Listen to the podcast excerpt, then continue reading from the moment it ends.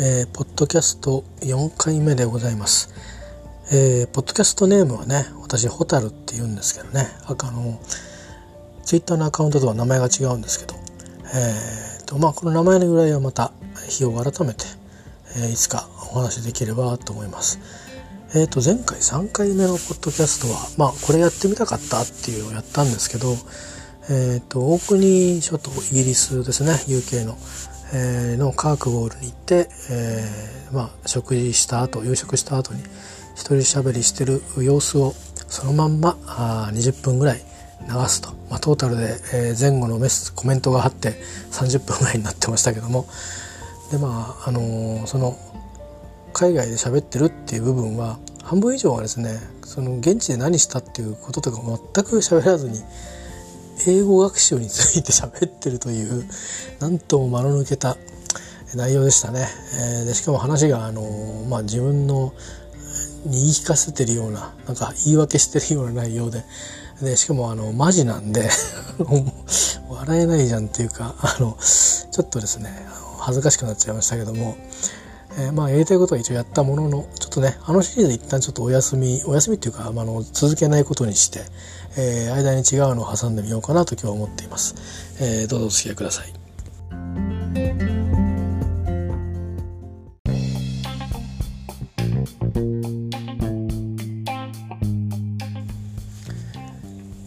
はいえー、そういうことでハンザスタジオ。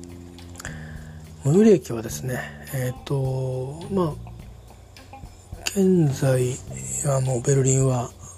ベルリンはとかドイツは統一されてますんでね えっ、ー、といつの時代の話してんだっていう感じですけどえっ、ー、とポツダム広場って言ってあのポツダムポツダム宣言の採択されたっていうか出たポツダムとは違いますよ。えっ、ー、とポツダム広場ポツダムプラッツっていう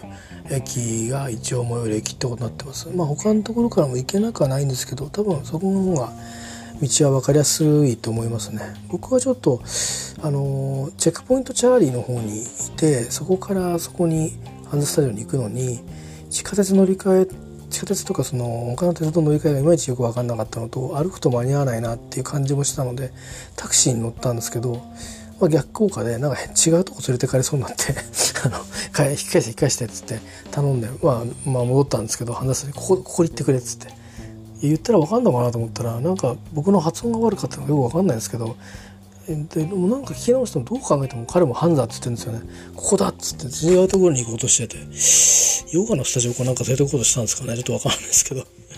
でまああのー、そこから近いところにあります。えっ、ー、とまあ Google マップなどで外観などはご覧いただければと思いますがえっ、ー、とちょうどですね案内してくれた人の映像は YouTube で見ることができるのでご案内しておきますね、えー、ハンザトンスタディオトゥア HANSATONSTUDIO TOUR と言っていただけると、えー、サウンドサウンドマガジン SOS ってアイコンがついた、えーと、チャンネルで5万回ぐらい見られてる映像が出てきます。でそこで、えーと主なツアーの中で主に訪れるスタジオやコンソールの場所なんかは出てきます。でそこであの話をしてるのが私がお世話になったティロ・シュミットさんです。シュミットなのかシュミットなのかちょっと分かんないんですけど、えー、ティロですね。であのまあ、このツアーは、えーと、パブリックって言ってこういう今回こういうツアーを何月何日何時からやりますよって言って予定されてるスケジュールがあるんですねそういうものとなんかその何人か集めてプライベートで企画しますよっていうものとを相談みたいのがあります。で私はその結果的にはパブリックの方に参加したことになりますが最初はその今はですねそれこそ今調べてもらえれば今週末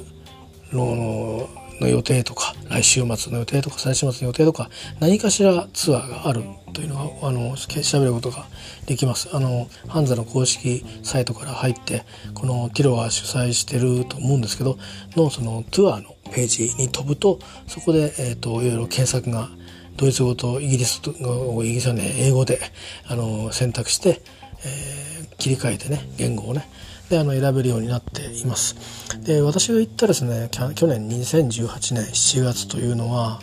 たまたまなんですけど、えっと、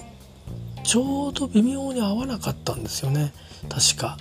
であったりしてもなんかね U2 のだったかなんかねそういう感じでデベッシュモードでもなかったなだから、えっと、僕はあのデビッド・ボーイをの「ヒーローズ」きっかけでハンザのことを知って、まあ、ハンザに憧れてたのであの、まあ、他のことを知らなさすぎるのもすごいですけどね デベッシュモードがこことそんなに縁が深かったっていうのも知りませんでしたから潜りかっていう感じなんですけど えっ、とまあそんなことでねもうあの旅の恥はもう始まる前から書き捨ててたんですけどプライベートでね一人だけでやってよみたいなことを 相談したんですよ。いやいやいやいやと。無理だよってな何人連れてくんの？って言うから「いや一人だけど」って「いや2人いややっぱり5人がいるかな。じゃあちょっと難しいね」みたいな感じ。まあ英語ですよ。で言われて、まあ、パブリックで方でツアーがあったらさ是非参加してくれよって。あとはもしかしたらあなたのこっちに来る時期がちょうど、えーと、デペッシュモードのその、えー、ツアーのラストベルリンでっていうことになってるからパーティーやろうかなっていう話も今ちょっと出てるからその一環で、えー、スタジオツアーやるかもしれないからまあその時はねっていう感じだったんですよ。でもまあそんなねもうそんなに12ヶ月で予定が変わるとは思わなかったのでまあ諦めたんですよね一回ね。でまあいいや行って目の前で写真でも撮ってくかぐらいな感じでいたんですけどそれこそ旅に出る1週間前とかかな。いやあのパーティーやることになったからみたいな。のその前だ。その前からパーティーやるわみたいなメールが来たんですよ。パーティーね日程も合わないし当然もし当日やっててもなんだか分かんない人と分かんない話でいきなりできないからしかも何時に来るか分かんないですからね。だからちょっとなと思ってたんですけどその後でその出発の1週間ぐらい前にこの一環であのスタジオのツアーやるからよかったら来るって言ってねあなたはデビッド・ボーイ好きだとかって言ってて他にもあの一応デペッシュのツアーだからそれメインだけど U2 の話もしたいと思うしいろいろ縁のあるところはいろいろ紹介するからよかったらどう？みたいな感じでメールをくれたんですよ。でだからまあ最初に 一人でツアーやってくれみたいな、まあ、他のスタジオでもよく言ってたんですけど去年は、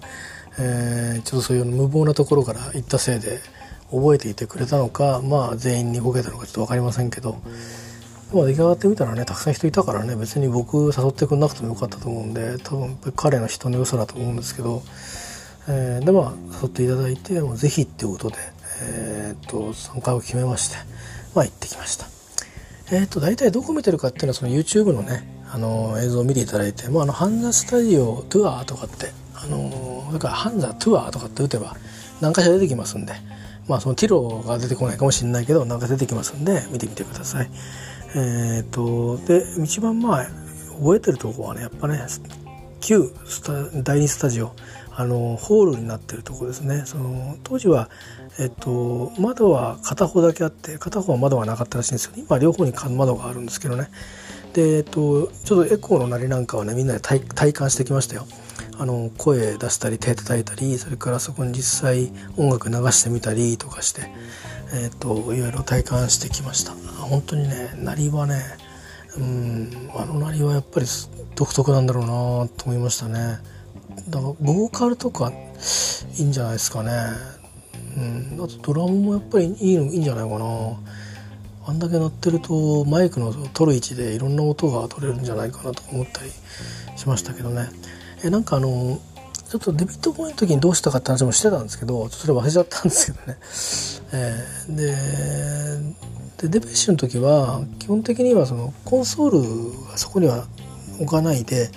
えっと、上の階に、まあ、一応スタジオのみたいなコンソールがもともとあってだからそこからこうコントロールする変えたらしいんですよ。だから、えっと、そこのスタジオにはそのバンドのメンバーだけしかいなくてなんかテレビ電話みたいなの的なやつをお互いにカメラをこう映していてモニターをつけて電話もつなげてみたいな感じで、やり取りをしたらしいですよ。音作りとか今こうしてくれとか。あとはあのお腹減ったからご飯みたいな そういうなんかそういう、まあ、ご飯をここで食ったかどうか分かりませんけどね、まあ、とにかくいろんなことをそういうふうに連絡してやってバンドの人たちはもう下に下にこの第二スタジオにずっとこもってる状態でデペッシュの場合はそういう仕事のやり方が多かったみたいです。で終わってから上にメンバー上がってって、まあ、全員が上がってこなくて残ってピアノまで弾いてるいう人もいたりとかするらしいんですけど行って聞いてこれでいいかなとかなんとかって。まあそれぞれその責任があるんでしょうね曲によってね。あのあるいはパートによって。で、まあ、そういうふうにしてやりながら作ったって話をしてました。でそのまあまコンソールもコンソールがあったところを見るんですけど今はコンソールじゃなくてなんかカフェみたいな。学者が来た時にあのカフェになるみたいな感じの場所になってたりして。でその後上に上がっていってスタジオがねなんかねもう一個その今のスタジオとは別にちょっとあったらしいこと言ったんだよね確か。でそのここにコンソールがあってでここからデビッド・ボーイは表を眺めたのは時のこの写真がこれでみたいな。ここにあったんですよみたいな話をしてて。それもそのデペッシュが僕も使ってるコンソールとかやったかな。でその昔は今家だってるけどこの建物なくてで向こう側に壁が見えててその間にあのビストニ・ビスコンティと恋人がいてで本当に一緒に歩いててでそれであの恋人たちはキスをしたかするとかっていう風ななんかインスパイアを得たとかっていう話も説明してくれましたね。であるとこまで行ってあとはあ途中の階段でかな。デペッシュモードが横たわった階段ここですみたいなとか。でうん感じかな。で行きか帰りかね途中どっかエレベーター使ってるんでちょっと高さ稼いだってとこはどっかあるんですけどで最上階に行ったらまあいよいよ本当の今使ってるスタジオに入りますよってことで入りましたね。でこう結構広い広間みたいな、まあ、区切る場がいろいろ置いてあるんだけど、まあ、そ僕たちが行った時は割と広くバーッとなっててでボーカルのブースが見えたのと奥にねそうそうボーカルのブースが見えたのとあと左肩に、えー、左肩ってどっちを見て左手っていうか分かんないですけどドラムのブースがありましたね。あとなんかあったような気がしますけどピアノが置いてありましたね。たまたま。多分そのその時にあの今日は今今の時間は使ってないから見れるみたいなこと言ってたんで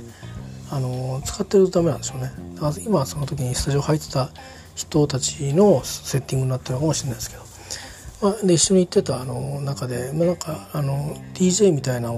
男の子っつっても多分30か40近いんだけどえっ、ー、とあとね女性で年齢が分かんないけど若い感じの子がいたんですよ。その子は結構えらいファンみたいで、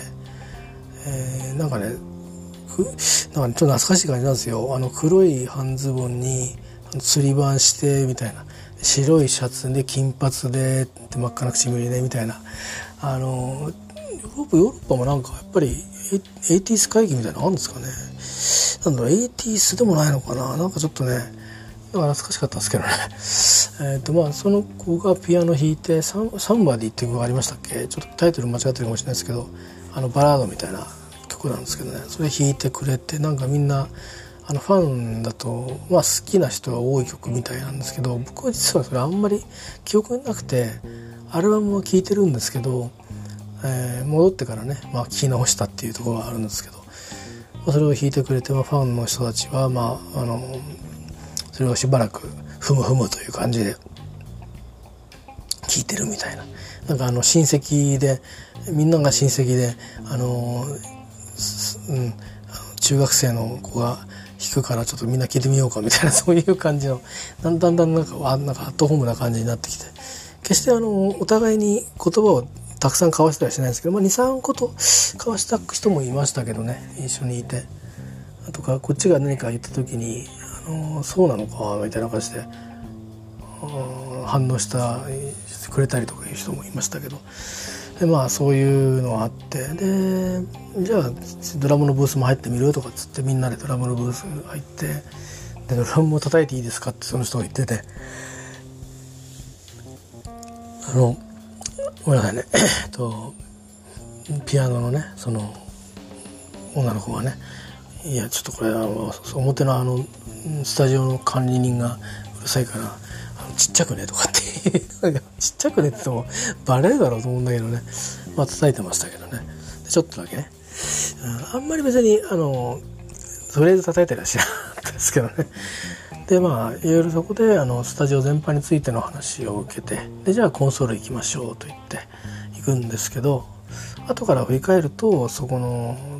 見てた場所っていうのは、えーとまあ、別に他の人たちもたくさん使って撮ってるんでとってもすごいミュージシャンいっぱい撮ってるわけなんですけどあの僕なんかからするとあのそれ実はあのチャーチズの T シャツを着ていったんですよ。ハンザの T シャツ持ってないしボーイの T シャツを持ってないしデペッシュモードの T シャツを持ってないんでで、まあ、チャーチズの T シャツを着ていったんでね。でそれをちょっと今思い出したんですけど、まあ、チャーチズの「ハンザセッション」っていう EP が、えーとまあ、バイナルっていうんですかビニールっていうんですか。でちょっと小さめのサイズので出てますけどで僕それは買ったんですけどまあなんか保存版になっててプレイヤーないんでね。で配信でまあ聞いてましてこの間なんかあの日本版で CD に収録されてましたけどね曲はね。ただまあレベルはそれじゃないんでね。ラベルデッドのラベルなんレベルっていうかのジャケなんで、えー、特別なんだろうな。バイナル以外はラベルがある商品ないんですよね。でえっ、とまあそういう撮った場所なんですよ。あのマーティンがピアノを弾いてえっ、とイアンがギターを弾いてであのローレンがボーカルを歌ってでサポートの彼がドラムを伝えてると。でコンソールの方には、と、最初ティロかなと思ったんですけどよく似てるんですけどね。パッと見。違っててあのよく見たらこの間あのあれってあの随分前ですけど私が確認したのは3月の時に、えっと、豊豊洲？でしたっけ？にチャージできた時にミキサーやってた方がやっぱりミキサーやってたみたいですね。同じ方だったですね。えー、多分間違ってなければあの僕がその豊洲で見た時にあの人だって思っこの人だったんだティロじゃなかったんだって、えー、なんでティロだと思ったのかよく分かんないですけど、えーと、そういうと間違ってなければ多分、まあ、そういう映像もねえっ、ー、と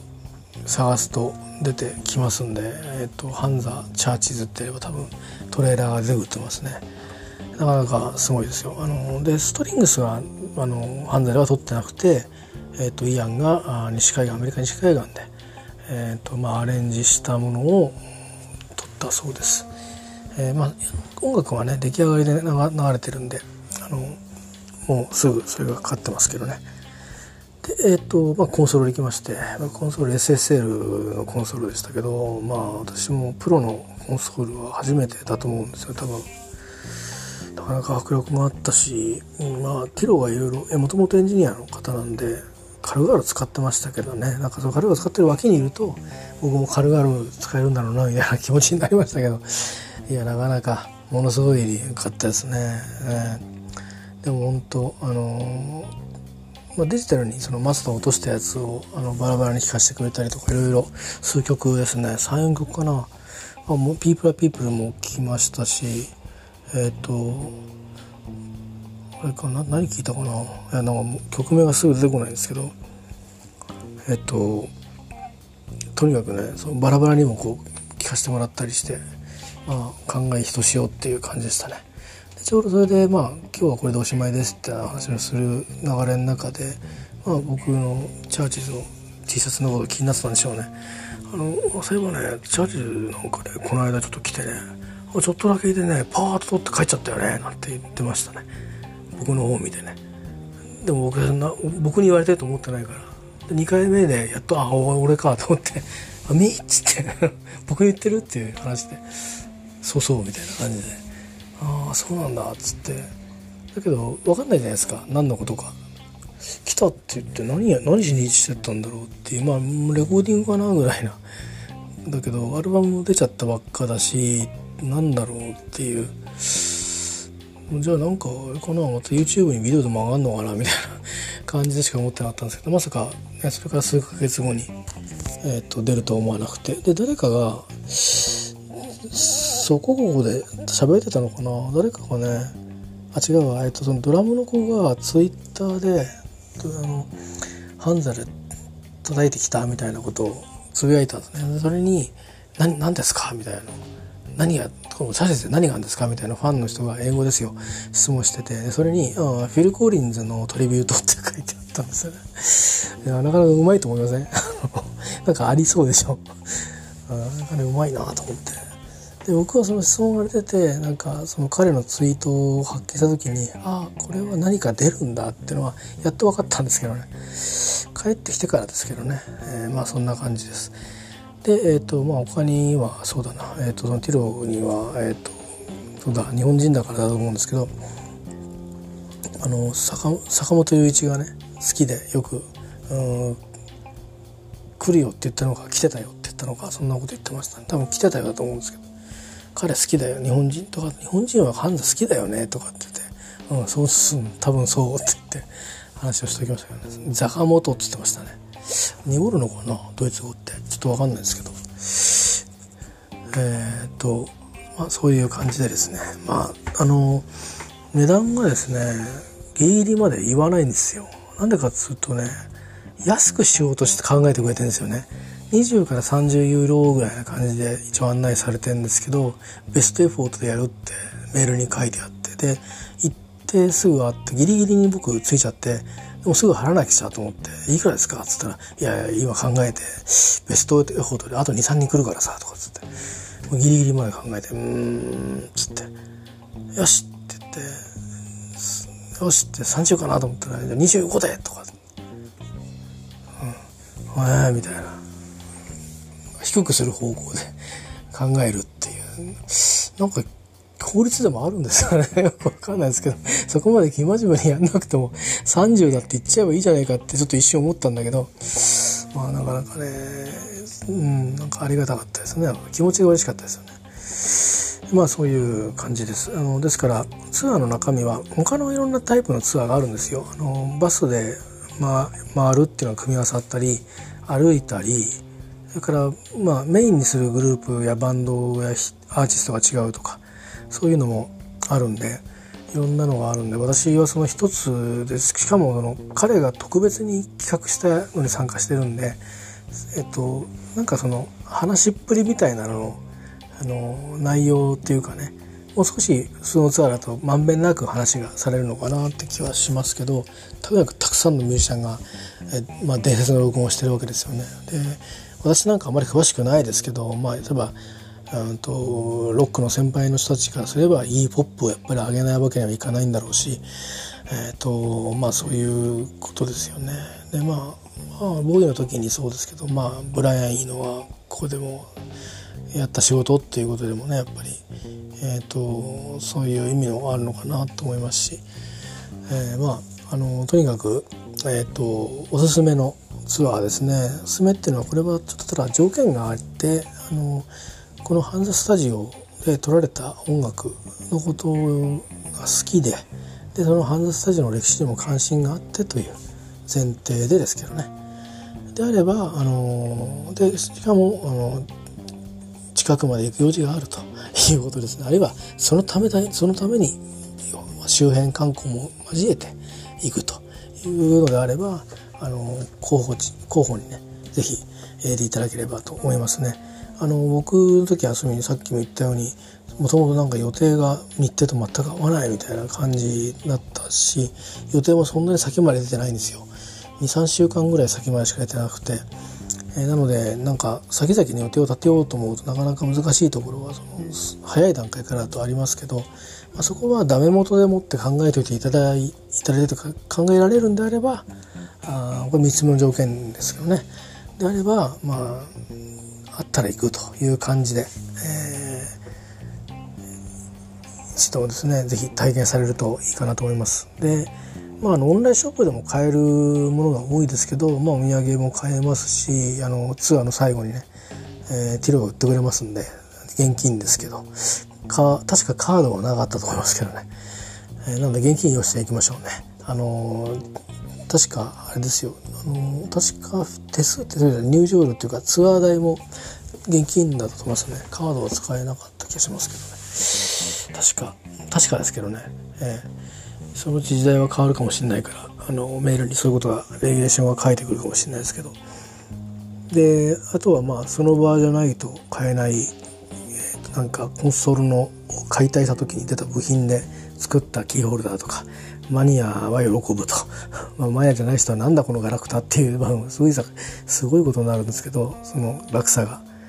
えーと、そんなものが買えたりします。意外とそんなものは、ね、値段がしますけど思い出にはいいですよね。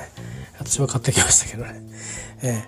ー、まあそういうことで、えーと、おすすめですがもう一回言っとこうかな。言い忘れたかもしれないんでえっ、ー、とこの私がお世話になったティロ他の方も案内してるビデオいっぱいあるんでどれでもいいと思いますけどティロが載ってるビデオがあるんで紹介しておきますけどこれも多分23種類あると思うんですがこれから紹介するのは、えっ、ー、と SOS ってアイコンになっててサウンド・オン・サウンド・マガジンっていう、えー、まああのアカウントの映像ですね。5万回以上見られてるんでそれなりにも見られてると思いますね。2016年なんで3年ぐらい前の映像ですが、えーと、ティロの感じはそんな変わってないですね、えー、で、えー、ハンザストーンスタジオトゥアというタイトルのものなんでそれで探してもらえば出てくると思います。えっ、ー、と HANSATONSTUDOTOURUR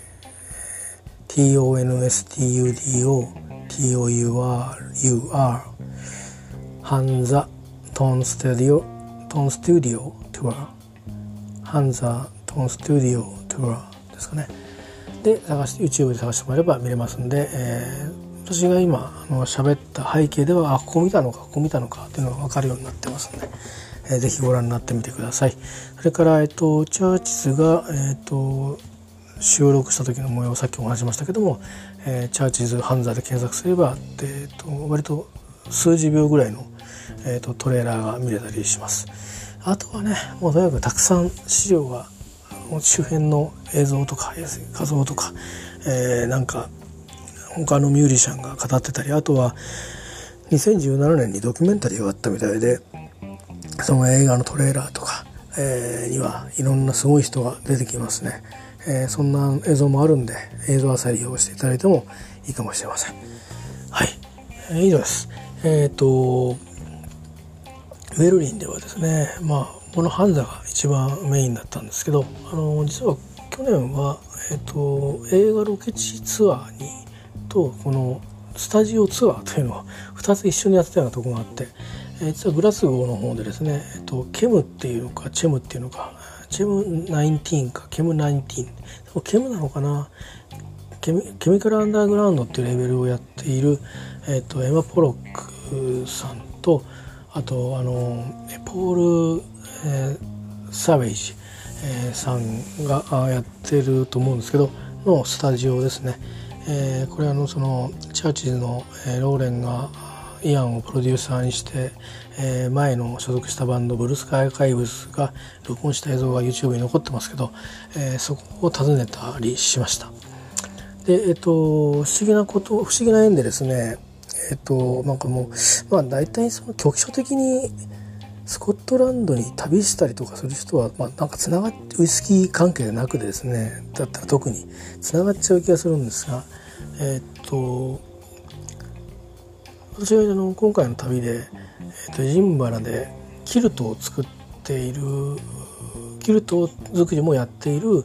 日本人の方にお会いしましてその方のツイッターアカウントは行く前から知っていて、まあ、知ってるからあの会いたかったんですね。でその方があのレコメンドとかおすすめしてる音楽家がいて、えー、その方は松岡さんっていうんですが、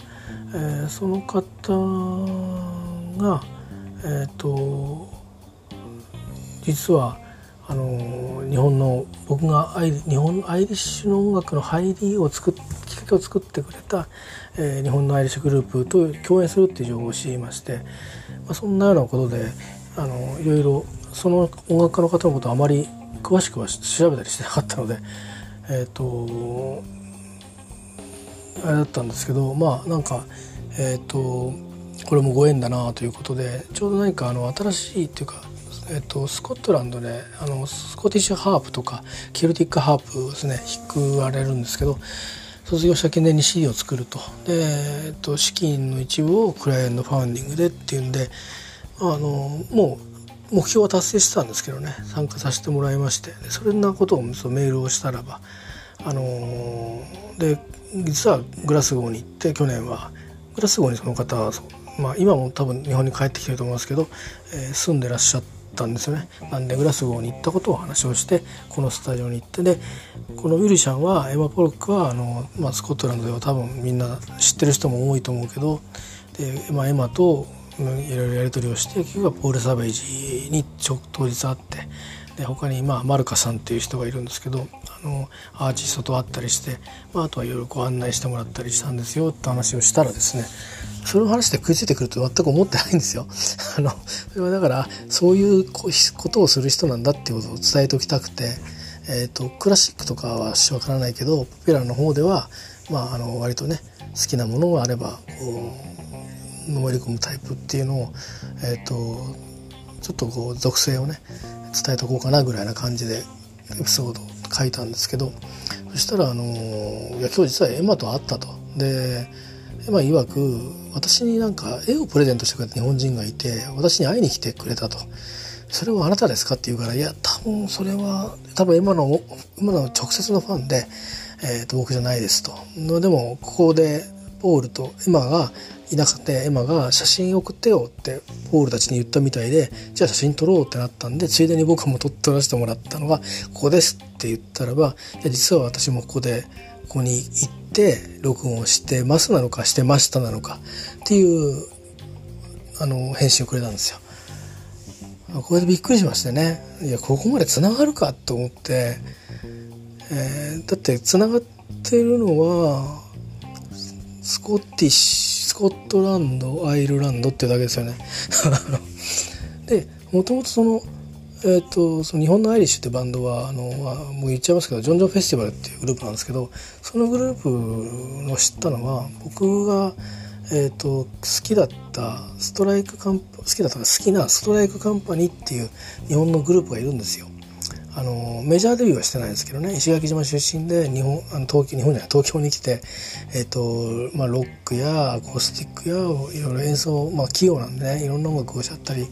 えーまあ、それからメジャーデビューした人にも楽曲を提供したりするような人たちなんですけどそこにあの昔所属してその後脱退したんですが脱退して今はあのえっ、ー、と浜畑洋平さんとか、まあ、ビギンとかね有名なビギンの方が有名かな？とかあとはコーネリアスでドラムを歌えたりします荒木優子さんとのちょっとセッションみたいなグループを、えー、と名前私かったな。やっていたりとかあるいはスティールパンの、えー、佐々木健太郎さんと一緒に企画もののアルバムを1年かけて作ったりとか、まあ、いろんなことをしてるんですけどそういうベーシストの彼がまあもともと縁もあって家族ぐるみでお付き合いがあったので、えー、脱退後もか脱脱退後なのか脱退直前なのか YouTube をリンクしてたのを Twitter で見ててそれでへえと思ってあのこんなの好きなんだと思ってるうちに僕も聞きたくなってあのバスキングしてるとこに行ってあのサインしてもらったりとかしだしたんですね。とかその実際にまあちょっと母親が元気だった頃だったんで数年前なんですけど6年ぐらい前なんですけど、えっと、母親と一緒に、えっと、生音のライブっていうんですかね近くで演奏するとかに行ったりとかしたりまあいろいろあの聞いてたことがあるんですよね。でそれがきっかけでいろいろそういう日本のアイリッシュやってたり北欧系の音楽やってるグループとかっていうのに携わってったりでそうするとそこからあのルナサだったらベーセンダーだったり結局やっぱチーフタンズだみたいな。でチーフタンズに行くとミッチウロとこうつながったり。まあそれはそれでこう音楽的興奮があってっていうので一旦終わってたんですけどね。ちょっとまあチーフタンズとか来る時は、まあ、やっぱり行くんで、えっと何年か前にもね来たんであの私はまあ2回しか行ったことはないんですがあのだんだんにそのなんだろうコンサート前の何かあの公開リハーサルやりますとかとかその楽器ごとのパートごとのあのなんていうかレクチャーやった後にセッションしましょうとかでそれ見るだけでもいいですみたいな その練習してるのを見る件っていうのがあったりして、まあ、そんなのに参加したりもしてですね、えー、するようなになっちゃったんですよね。だからまあベーセンのコンサートなんかも行ったりして、まあ、あの今年去年かな今年かな、えー、今年かあたりはあの結構せだから教会みたいなところホールみたいなねとこでやったのであのすごい感じよかったんですけどまあ一人一人とこうなんか握手タイムみたいのがあったりして少しずつそれぞれ3人あのー、なんていうかねその北欧圏のスカンディナビアの人たちなんで僕もちょっと漢字が分かんないんですけどまあでもいろいろ言葉をこう交わさせていただいて、うん、なんかいろいろ、まあ、一人一人個性が違ってすごく良かったですね。まあ、そんなようなことを経験できるようになってそのパディ・モロニーを至近距離でね見れたりとかっていううんことも、まあ、その実はその沖縄結局元をたどると沖縄なんですよ。でそれがまあスコットランドとあのアイルランドと沖縄ってなんか僕の中で非常に似てるとこがいろいろあって。でえっ、とまあちょっと沖縄からは離れて、まあ、最近はなんとなく、うん、もう今年でおしまいなんですけどヨーロッパの方に行っていてでそんなことで、まあ、スコットランドにいる日本人というのが分かってでしかもキルトを作るっていうおおみたいなことでね。でかなり詳し詳しそうだぞとスコットランドについて。これはぜひあのお会いしたいということで。でまあアカウントを通じてですねあのえっとまあ DM とかって世界じゃないじゃないですか。フォローされてないわけですから。僕がフォローしてるわけですからね。だからもうダイレクトにもう公開メッセージであの、まあ、何人かの方に送ってですねそれもねあのちょっと怪しまれたと思うんですけどあの彼女は多分まあ僕のアカウントどんなことやってるか調べ調べてくれたんだろうと調べてくれたというか確認したと思いますけどあのいいですよってことでえ、ー、とまあ、お店で彼女がその仕事をしてる普段仕事をしている、えー、とお店で会うんでねえーとまあっていうかまあそこは普通にお客さんが行くとこなんで同じようなもんですよね。ていうのでまあ会いやすかったってことも多分あってあのご縁をいただけたかなと思うんですけど。